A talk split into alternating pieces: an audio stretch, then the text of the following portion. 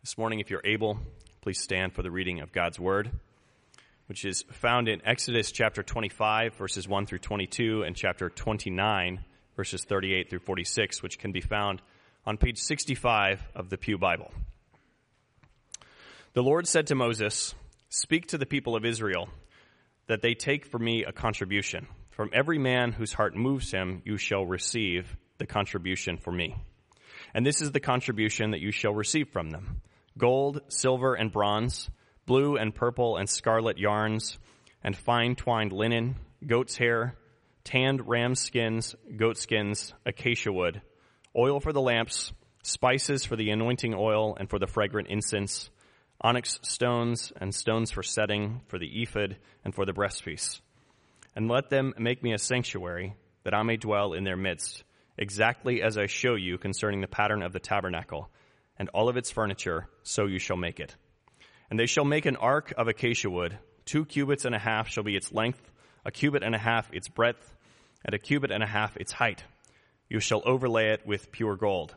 Inside and out you shall overlay it, and you shall make on it a molding of gold around it. You shall cast four rings of gold for it and put them on its four feet. Two rings on the one side of it, and two rings on the other side of it. You shall make poles of acacia wood and overlay them with gold, and you shall put the poles into the rings on the side of the ark to carry the ark by them.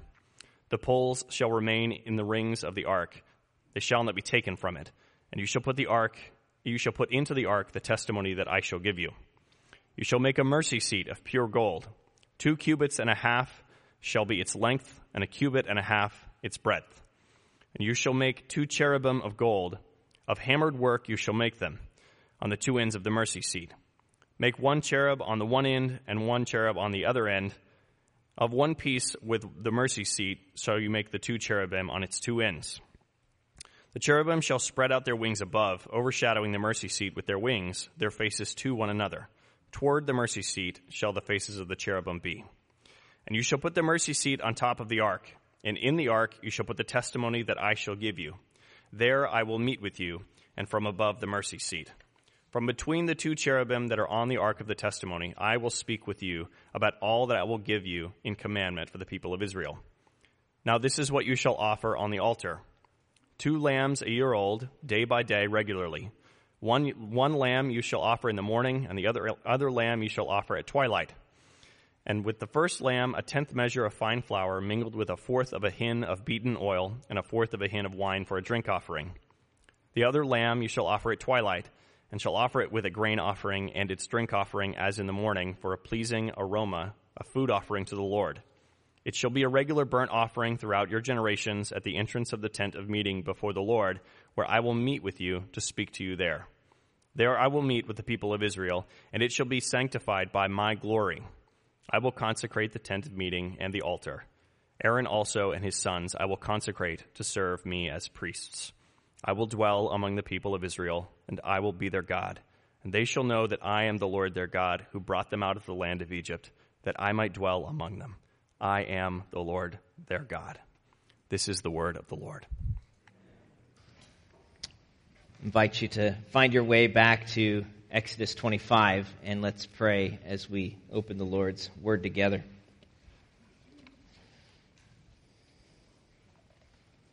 Gracious Father, thank you that you are a God who speaks. And you intend in gathering your people together to speak to us. And so, Lord, we pray that we would be a people who hear, a people who are eager uh, to listen carefully to your word, eager to love you in response, to obey and follow you with the strength that you supply. And so be with us this morning. In Jesus' name, amen. Well, last weekend I had the privilege of chaperoning my son's sixth grade class to Acadia National Park in northern Maine. Uh, I see the awe over there. You grew up on Mount Desert Island. It is, if, it is one of the most beautiful places in New England, if not the entire country. Um, and even you know, the drive through Maine itself is pretty, but as you get near the coastline, You know, you, you hear people in the van all of a sudden, whatever they were talking about a few minutes ago, they're not talking about it anymore. They're staring out the window at this incredible beauty that they're surrounded with. People are pulling out their cameras and their phones and, and it's just breathtaking. And, uh, you know, whether it's the drive on, on Cadillac Mountain or the boat ride along the coast, it is just overwhelmingly beautiful. But what's interesting that I noticed uh, this last weekend is that the longer you're there, the more often you drive the same roads every day, the less amazed you become at what you see. All of a sudden, you know, instead of staring out the window, students are now ignoring the scenery and they're back focused on whatever is happening inside the van. You know, I've, you stop taking pictures of everything that you see because I've already seen that landscape a few times this morning. Or what was extraordinary 36 hours ago feels rather ordinary and common. Kind of no big deal. We've all heard the phrase, familiarity breeds contempt, right? That is true. It is true. When something becomes a regular part of our lives, something amazing even, it begins to feel common and, and so often loses its specialness to us. It's no big deal. Uh, but to treat something that's truly extraordinary as common or ordinary is not merely to become neutral to that thing. It's actually to profane it, to treat it with contempt. Familiarity doesn't just breed apathy, it breeds contempt. It is insulting to be bored or unimpressed with that which is truly amazing. And when you do that with the beauty of God's creation, that's sad. You're missing out. When you do that with the presence of God among His people, that's dangerous. But that's a risk that we run every time we gather as the people of God in Jesus Christ. When God's people gather, God is with them. He is here by His Spirit right now in the midst of His people. His presence among us, not just in this place here, but wherever Christians gather and share life together in Christ, God is with us in a special way. We are His temple today. But because that's a regular part of the Christian life, it's easy to become unimpressed by the fact that the holy God of the universe shows up when we meet. To treat his presence as common, as ordinary, no big deal. Which is not to be neutral, that is actually to profane it. It is to profane it. Our passage this morning seeks to cure us of that apathy and that contempt in a big way. Seven chapters of instructions that emphasize the specialness and uniqueness of God's desire to dwell with his people, that he might speak to us and sanctify us and satisfy us with his presence. And the importance of that section is uh, evident immediately when you consider the context of it. We we look at chapters 25 to 31 and uh, uh, all of these details about curtains and poles and lampstands and tables and and and you know unless you're like an interior designer or something. Uh, you know, we're thinking, what relevance does any of this have to our lives? This is the kind of stuff that makes people hit the eject button on their plan to read the, through the Bible in a year. I mean, you, you've, you've persevered through the law in chapters 21 through 24, and then you're hit with not seven chapters of this, and, and when you combine that with the, with the construction narrative later, it, you know, so what is this doing in here? Why are we told all of these incredible details? Well, if you look at the end of chapter 24, the context of this passage. take a look at that and see where this information comes from. 24 verse 15.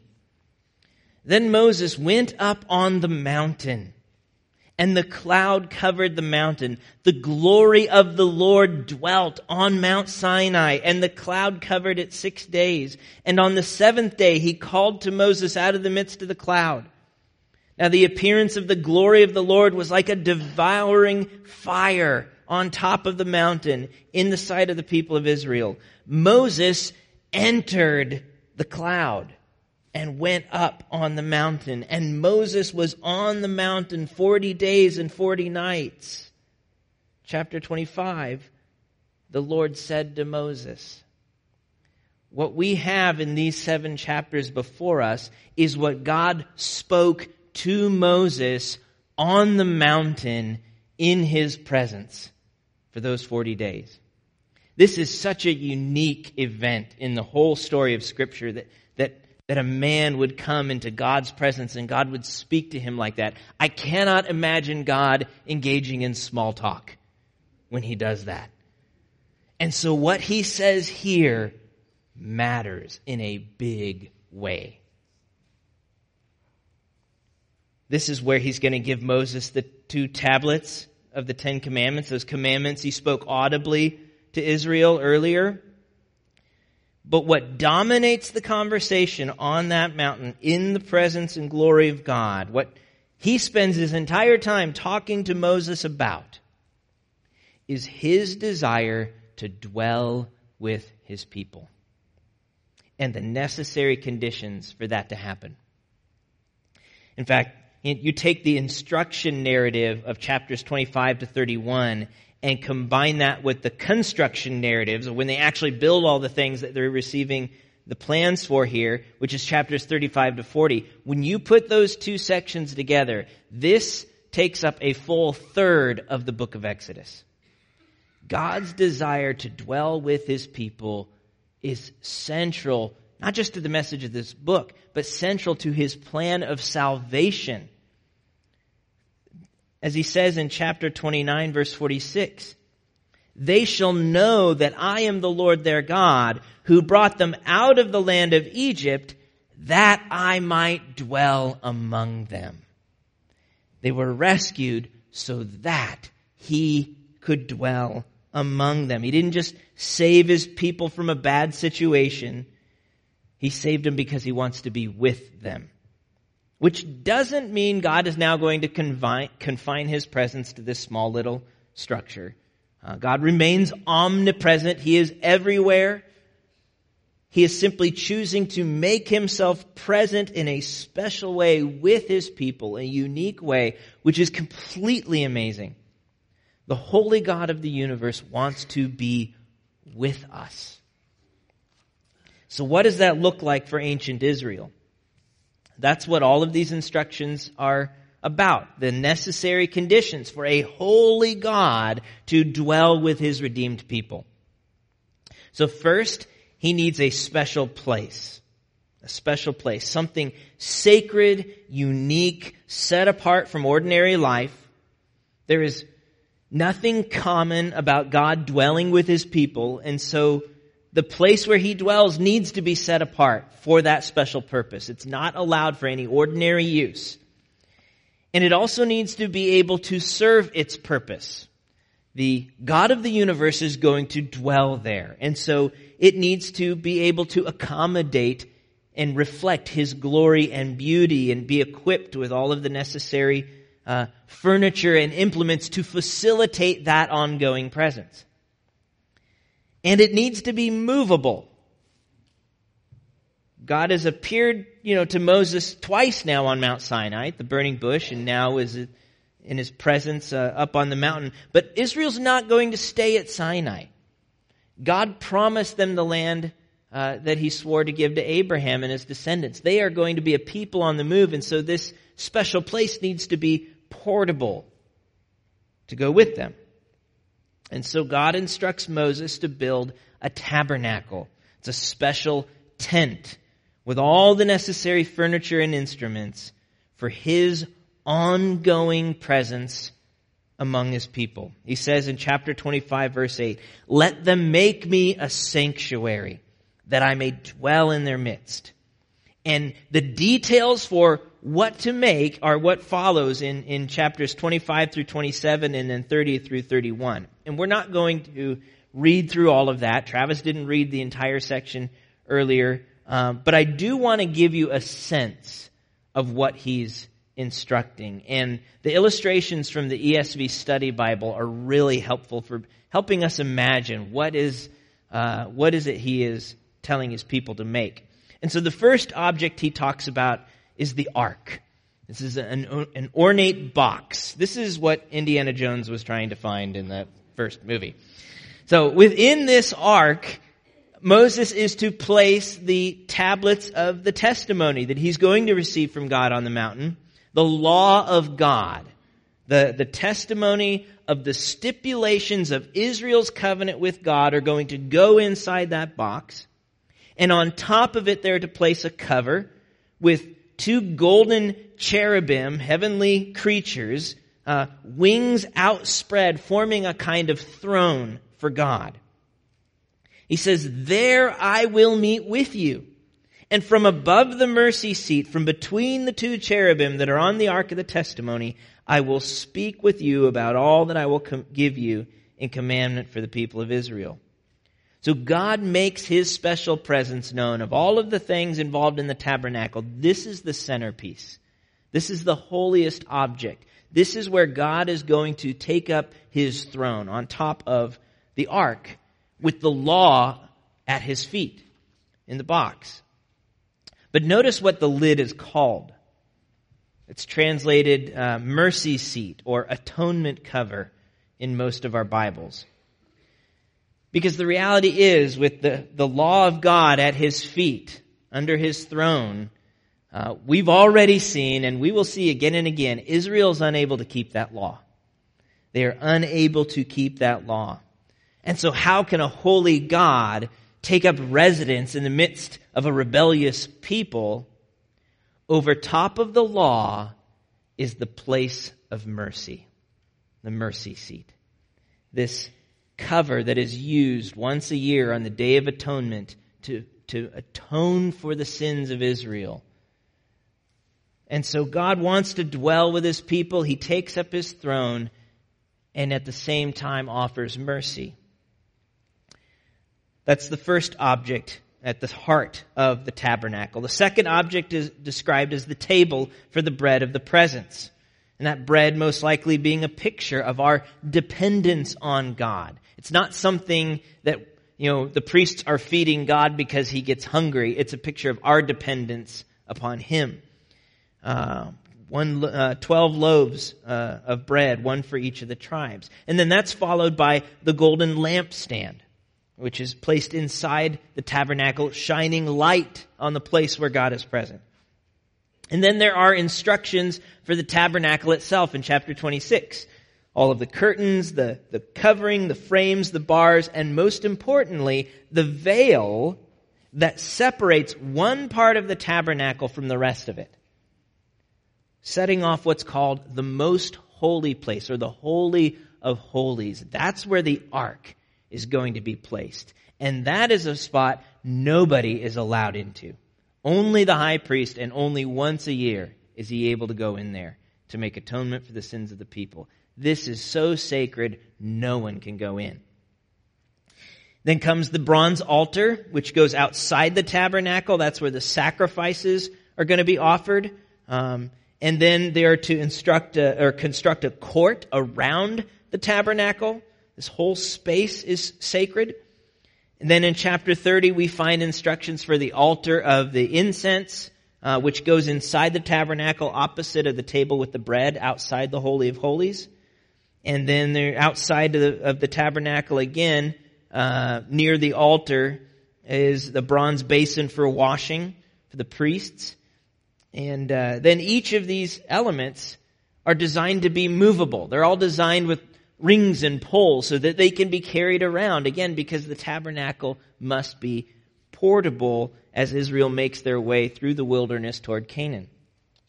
And a lot more could be said about the instruments, the objects, the, the furniture, uh, the design and the details. Uh, for instance, the tabernacle seems to be patterned after God's design for creation. There's some echoes of Genesis 1 you see here. And then later when you get to 1 Kings and the temple, those come, become even clearer. Um, things like cherubim guarding God's special presence. That's straight out of the garden. Um, the tree-shaped lampstand, the precious stones that, that, uh, uh, are, are part of the priest's garments. And, and that makes sense. The fact that the tabernacle kind of is an echo of Eden makes sense when you remember that Eden really was the first temple. The first place where God dwelled with his people in a special way and they served him. Um, we looked at that last December.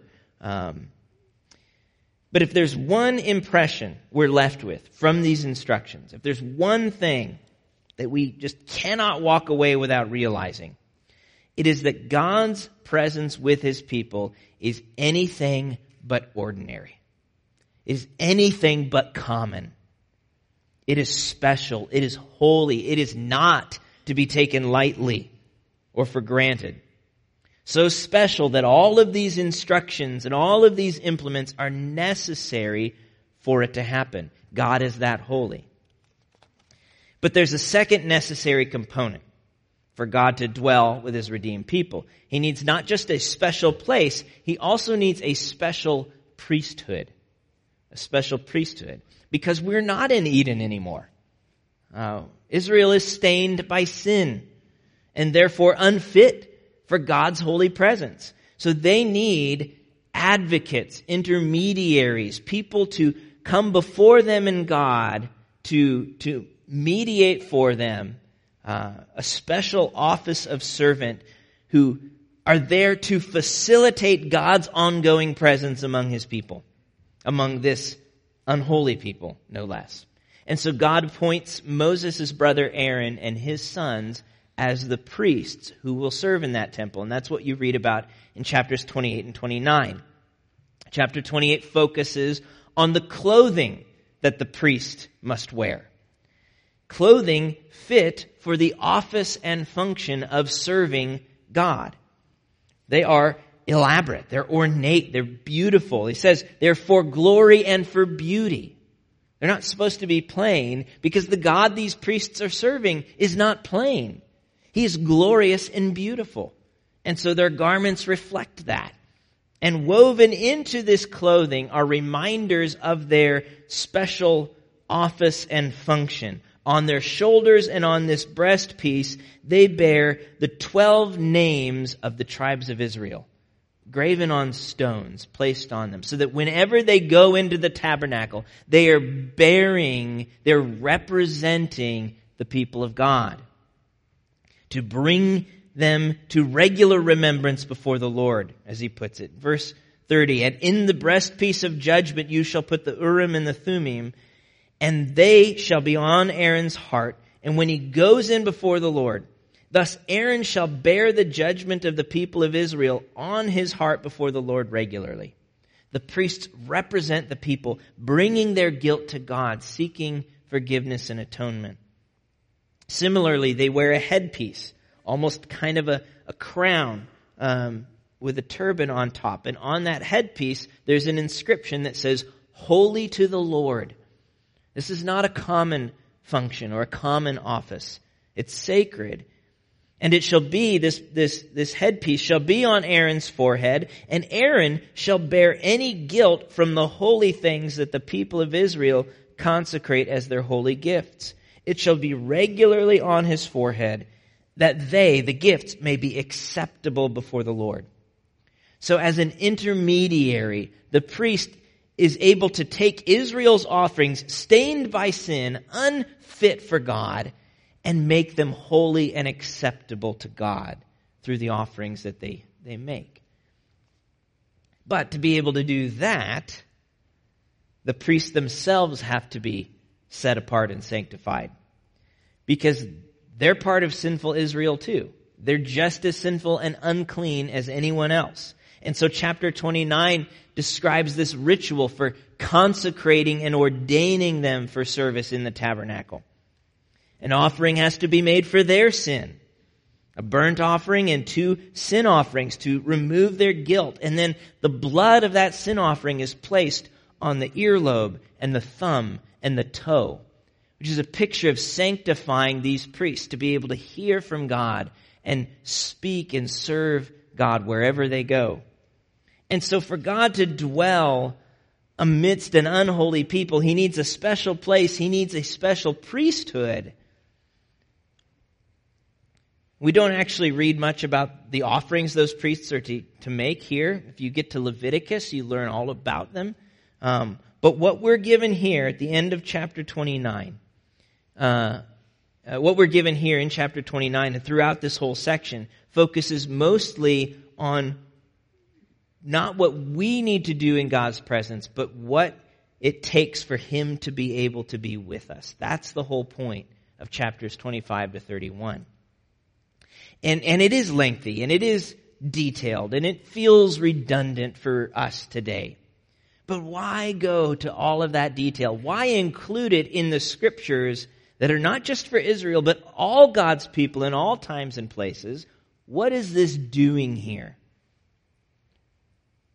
Why such extraordinary detail about God's dwelling place? Because there's nothing ordinary about a holy God dwelling amidst a sinful people. This is something unique and special.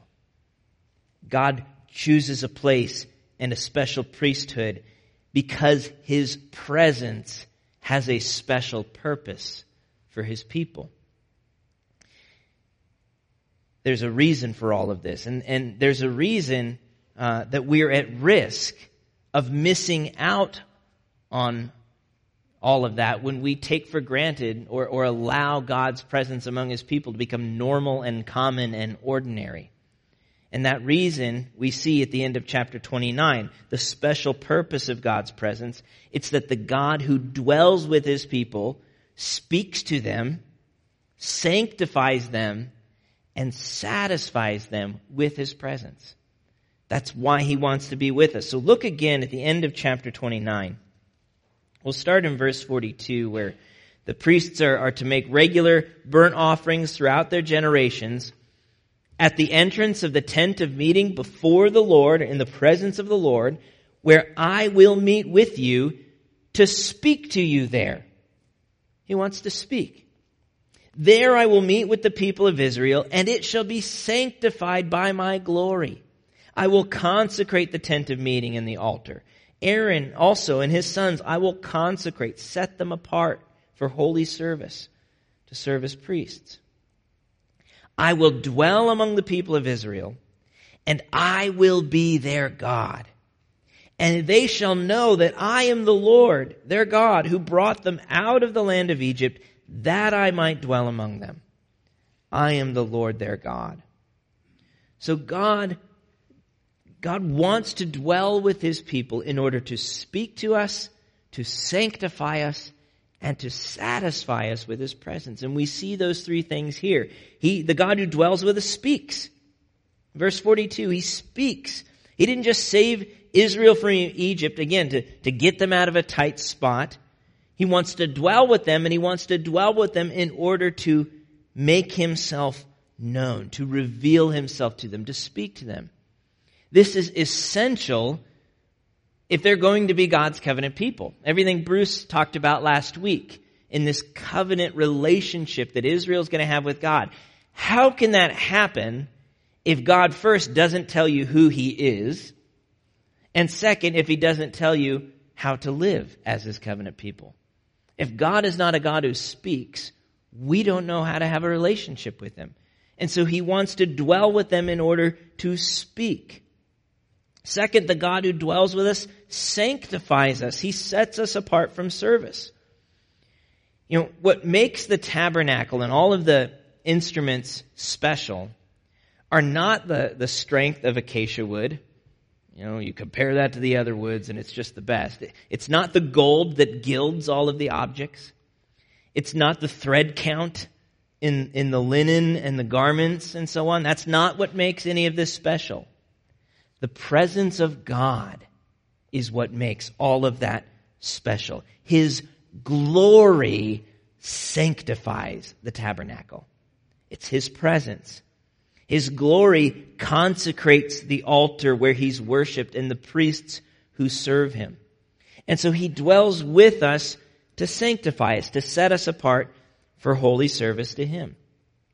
And then finally, the God who dwells with us also satisfies us with His presence.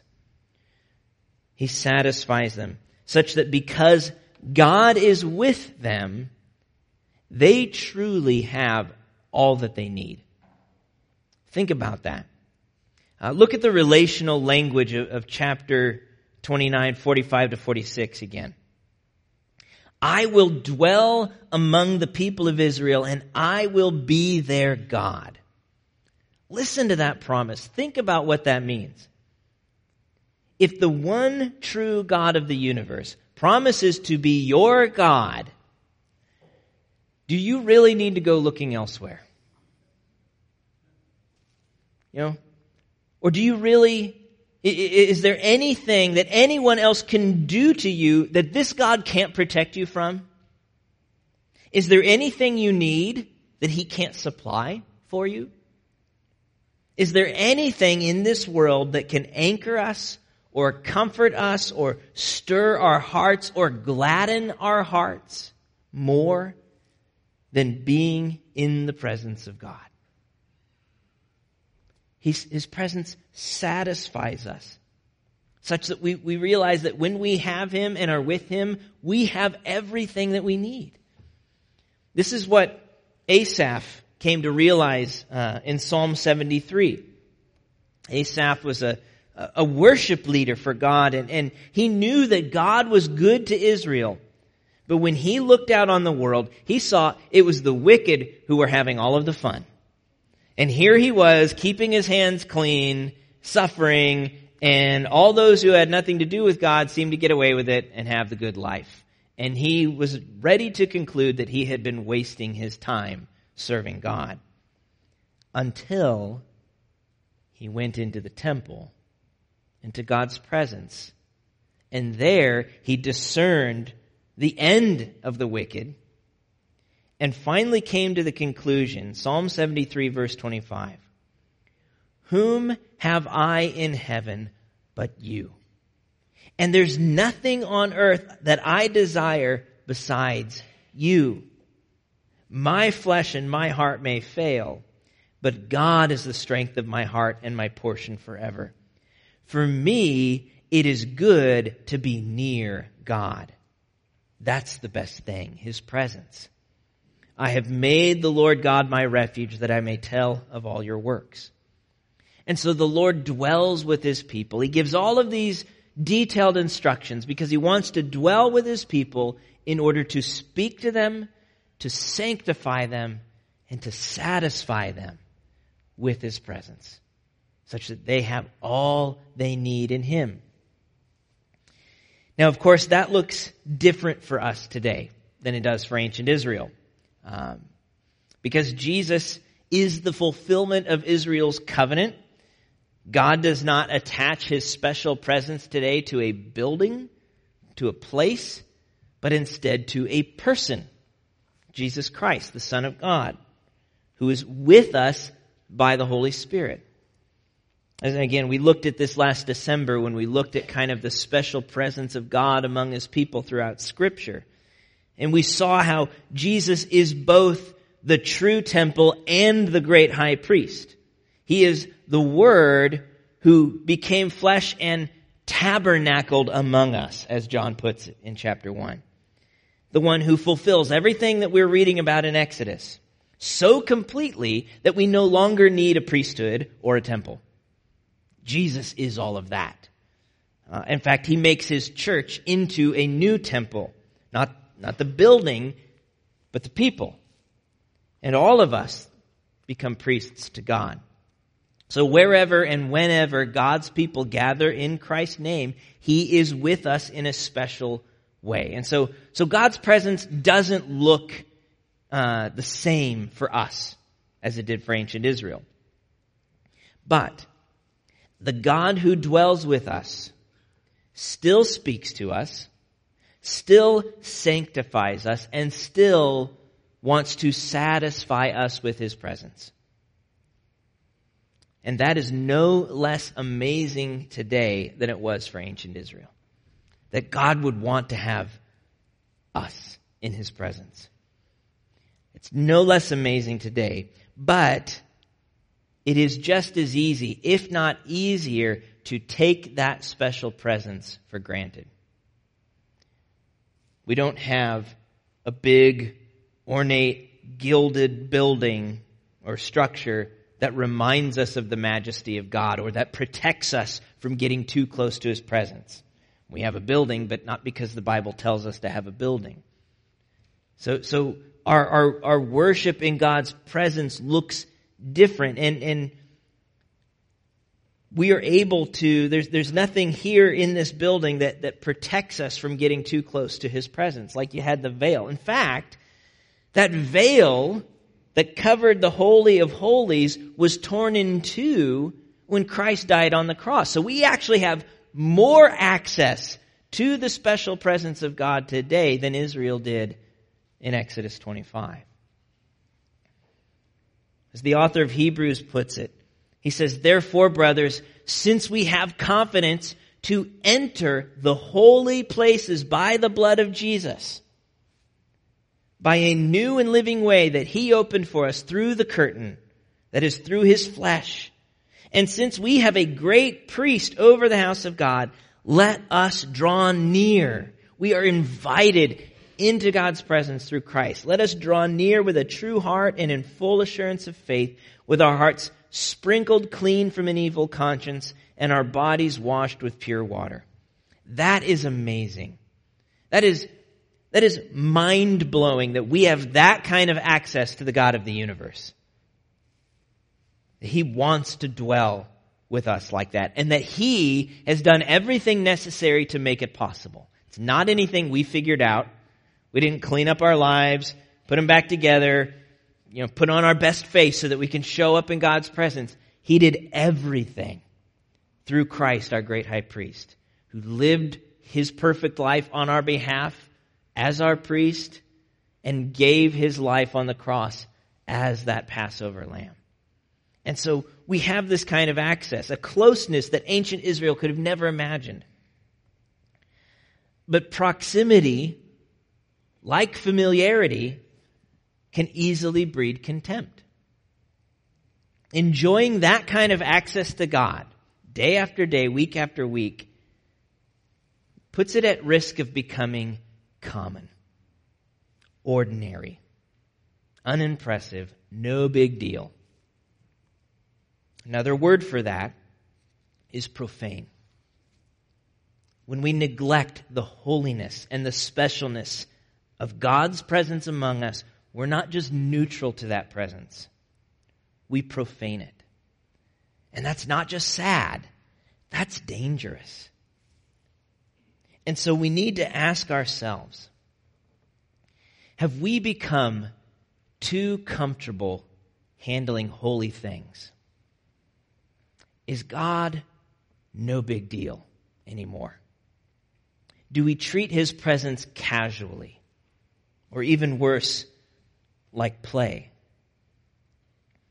The presence of God among his people is a treasure. It's a treasure in every sense of that term. It is the most special thing, and it's something that our hearts ought to desire and pursue more than anything else.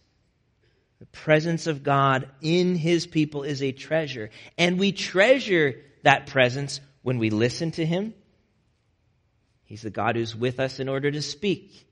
When we serve Him faithfully, He sanctifies us. And when we rest in Him fully, He satisfies us with His presence.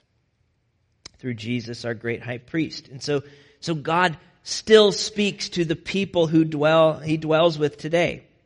That's why we prioritize the preaching of the word whenever we gather together as a congregation. The God who is with us still speaks. And every time this book is open, his voice can be heard. When you're invited into someone's house for dinner, you don't spend your time staring at your phone when they're talking to you. At least you're not supposed to. How much more when God invites us into his presence in order to speak to us? We treasure that presence by listening carefully to everything he has to say.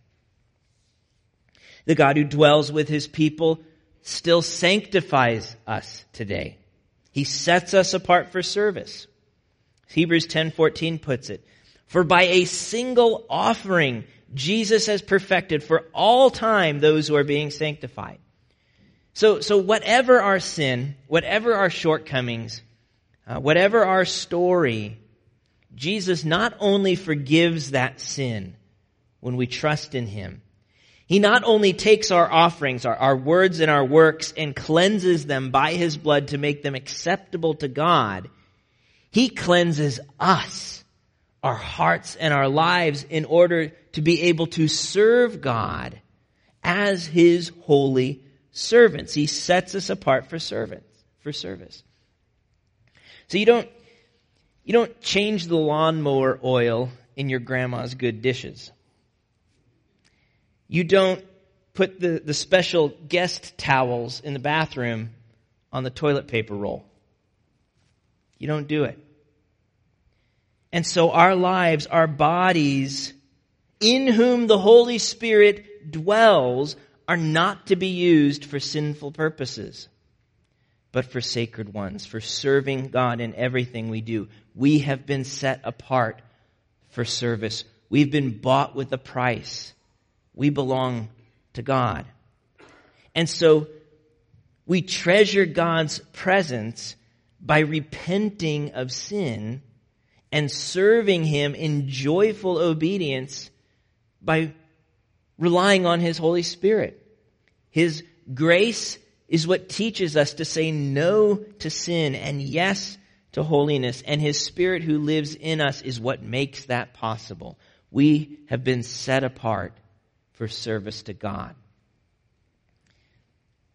And the God who dwells with his people not only speaks, not only sanctifies, he still satisfies us with his presence today. Whom have I in heaven but you? And there's nothing on earth that I desire besides you. Is there anything better in all creation than being near God. Anything that can compare. This is where the story of Scripture is headed. The unmediated presence of God. That's the end game. That's the goal of the entire story. That's what was lost in the garden. That's what's regained finally in the new creation. And, and listen to the echoes of Exodus 29 in Revelation 21. John's vision of this new creation when Christ returns. Revelation 21 3. And I heard a loud voice from the throne saying, Behold, the dwelling place of God is with man. He will dwell with them and they will be his people and God himself will be with them as their God. I will dwell among the people of Israel and will be their God. This is our hope. This is where the story's going. It's not what God can give us or do for us that is our reward. It is God Himself that is our reward. His unmediated presence forever. And this is true for us in part and in advance through Jesus. Because God is with us now by the Holy Spirit, and because we will be with Him in eternity, what can this world offer that's better than that? What can this world do to us that God can't protect us from? What can it give us that we don't already have or will not one day have eternally and much better in Christ? Is there anything that you need that He can't supply? Is there anything this world, in this world, that can anchor us in the storm, or comfort us, or stir us, or gladden our hearts more than being with God in His presence? The God who dwells with His people speaks to us, sanctifies us, and satisfies us in His presence. And nothing, nothing can compare or take that away. Not for those who belong to Jesus. That is our hope. Let's pray.